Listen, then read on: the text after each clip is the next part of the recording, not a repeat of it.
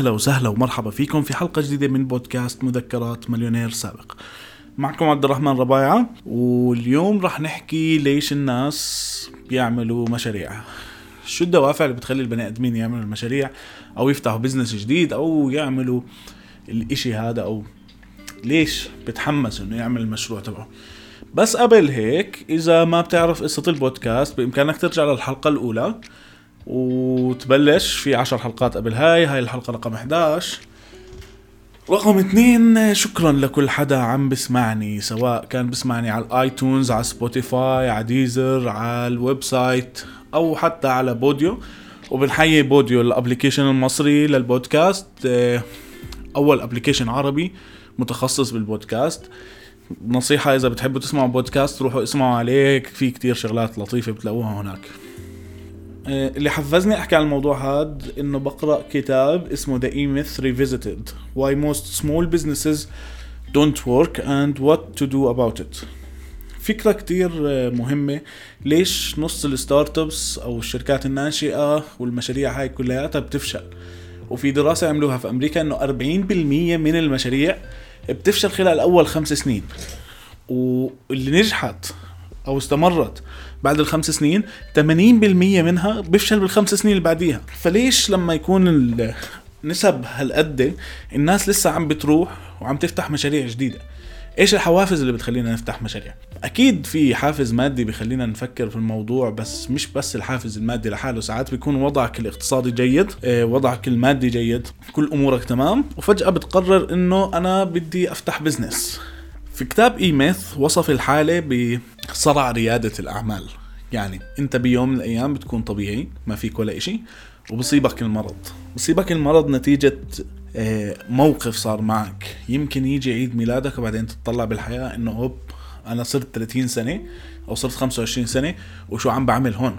أنا صار عمري هالقد وكبرت في الدنيا. أو ممكن تصير معك بكلمة حكى لك إياها واحد من أصحابك إنه أنت كتير شاطر بالشغل اللي بتشتغله أو تحفزت فحكيت لحالك إنه أنا غير مناسب للمكان. هاد أو ممكن واحد من المدراء تبعونك حكى معك كلمة عاطلة فحسيت حالك بطلت تنتمي للمكان اللي أنت موجود فيه. وممكن الموضوع أبسط من هيك بكتير إنه أنت طلبت إجازة وما أعطوك إياها مع إنه أنت محتاج هاي الإجازة أو صابك. تعبت اليوم مرضت تأخرت على الدوام ساعة زمن مديرك صرخ عليك. زي لما كنت أنا بوظيفتي آخر وحدة تأخرت أو طلعت بكير خمس دقائق لقيت تاني يوم إيميل إنذار. فبطلت أحس بالانتماء كتير للمكان هداك لأنه حسيت إنه أنتم عم بتعطوني إنذار على خمس دقائق طب ما أنا بعمل الشغل كلياته. أنا عم بشتغل أنا شاطر باللي بعمله. وهذا اللي بصير في أغلب الحالات الموجودة إنه أنت بتكون واحد شاطر بشغلك وبطلت مرتاح بالمكان اللي أنت موجود فيه وبتقرر إنه تحمل حالك وتحكي إيش؟ أنا بقدر أدير مشروعي الخاص وبقدر أدير شغل لحالي. بس اللي ما بنعرفه إنه الموضوع مش بس إنك تعرف تعمل الشغل. الموضوع أوسع من هيك بكتير. إذا أنا بيوم من الأيام كنت أحب البرمجة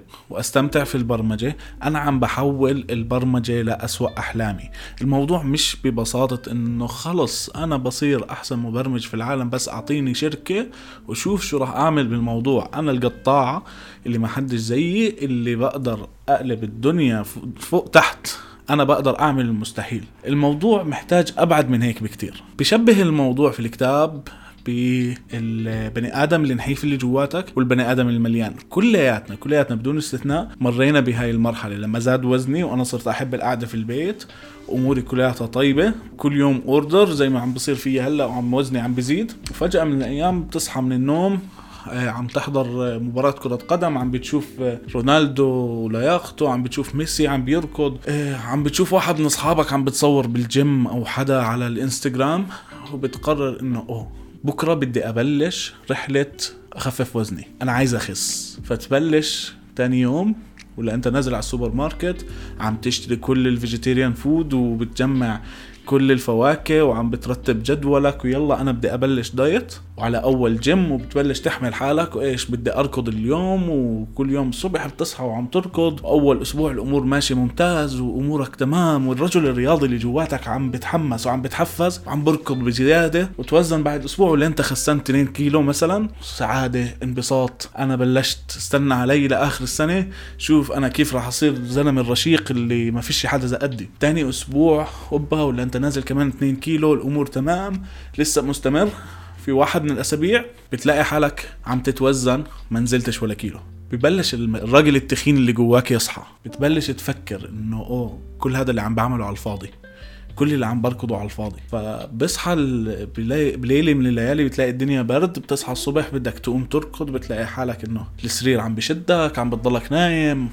ما عم تتحمس ما عم تقدر تحمل حالك وت- وتقوم تركض. مع إنه تاني قبليها بيومين ولا ثلاثة أنت كنت مبسوط. بعدين بتلاقي حالك بالثلاجة عم تفتح عم بتلاقي إشي زاكي. بعدين بتلاقي حالك على طلبات فجأة. واحد من أصحابك بقول لك يلا نطلع نتعشى هوبا يلا نطلع نتعشى ولا أنا كسرت الدايت ولا أنا كسرت الرجيم. اللي إحنا مش فاهمينه عن البني آدم إنه إحنا جواتنا شخصيتين بالنسبة للوزن.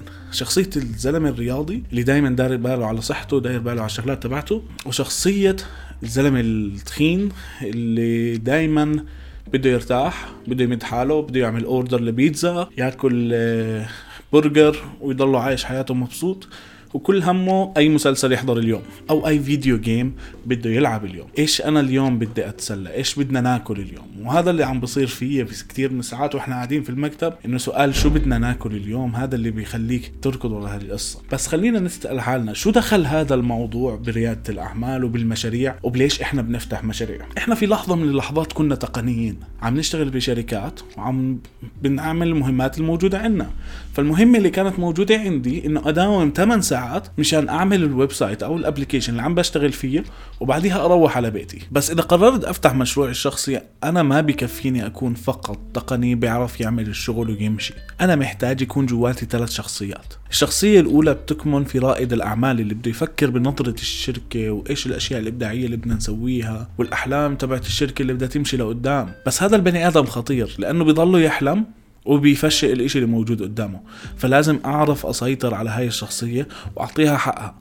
الشخصية الثانية اللي هو المدير. اللي إحنا لازم نعرف كيف ننظم أوراقنا نعمل المالية تبعتنا إيه نجهز الشغل نعرف نتواصل مع الشركات نرتب الأمور كلياتها نرتب المهام. شغلته ترتيب بحب بيته مرتب بحب دائما يضله بالواقع ويرتب الأمور كلياتها. الشخصية الثالثه اللي بتكون معنا اللي هي التقني اللي بيعرف يعمل الشغل لأنه إذا ما في حدا يعمل الشغل بأول فترة شو الفائده من المشروع اللي بنيناه؟ مشكلة التقني إنه هو موظف. كان موظف عند حدا فإذا إجا لحاله واستلم الشغل فهذا البني آدم صار موظف بدون ساعد دوام ولا رقابة. في قعدة من القعدات كنت قاعد مع حدا مدير شركة وكنا بندردش فبسألني عبد أنت ليش فتحت شركتك؟ فبقول له يعني أنا كل فكرتي إنه أجيب لحالي شغل جديد وأجيب شغلات وأجيب عمل. بيقول لي دير بالك في لحظة من اللحظات مش رح تقدر ترجع.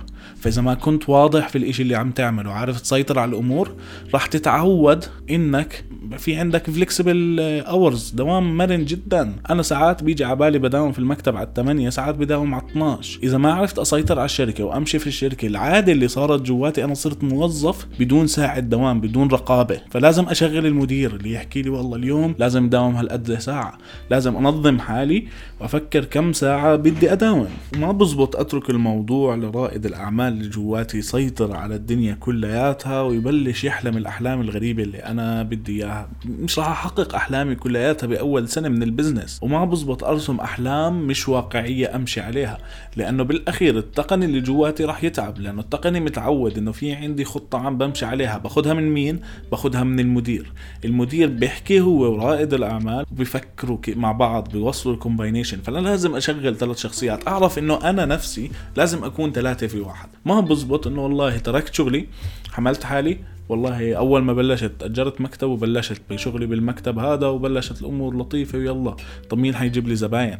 لازم أشتغل marketing. مين راح يتابع مع الزباين؟ لازم أشتغل support مين راح يفكر أنا وين رايح بعد عشر سنين ولا بعد خمس سنين؟ لازم يكون في جواتي رائد أعمال. مين راح يعمل المحاسبة تبعتي؟ أنا لازم أعمل محاسبة. لازم أعمل كل الشغل في الشركة. فبتلاقي الناس بغرقوا بمرحلة إنه أنا عم بشتغل أكثر من 12 ساعة و15 ساعة في بعض الأحيان مشان أحصل راتبي الأساسي اللي أنا كنت أحصله في الشركة هديك بسهولة. الفكرة مش سيئة بالدرجة اللي بتنوصف بس بدك تهيئ حالك نفسيا إذا أنا بدي أترك شغلي. وابلش مشروعي الخاص. ليش بدي أترك شغلي وأعمل هذا الإشي؟ ليش بدي أفتح مشروعي الخاص؟ الناس كتير بتكون الموتيفيشن تبعهم ويمكن هذا السؤال اللي عم بفكر إيش الفكرة الأساسية للحلقة هاي؟ إنه نعرف حالنا ليش. إحنا عم نفتح المشروع. إذا عم بفتح المشروع للسبب إنه أنا خلص زهقت من شغلي بدي أعرف إنه اللي جاييني شغل أكتر. إذا بفتح المشروع مشان أجيب مصاري أكتر بدي أعرف إنه اللي جاييني خسارة أكتر. المرحلة صعبة جدا. مش موضوع والله خلص فتحت مشروع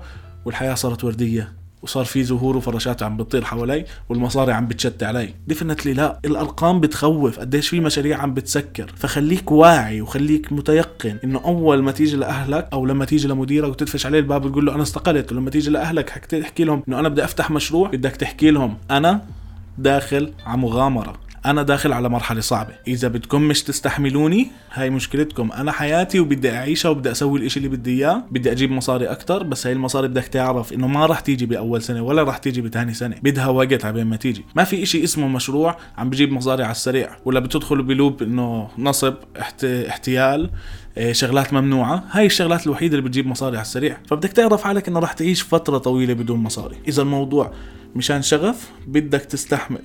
فنصيحتنا لليوم. يمكن أنا ما جاوبت السؤال اللي سألته الحلقة. ليش الناس عم تفتح مشاريع؟ لأنه في مليون سبب تفتح من وراء مشروع. بس لازم أنت نفسك تكون عارف إنه ليش فتحت مشروعك؟ شو الهدف اللي بدك إياه؟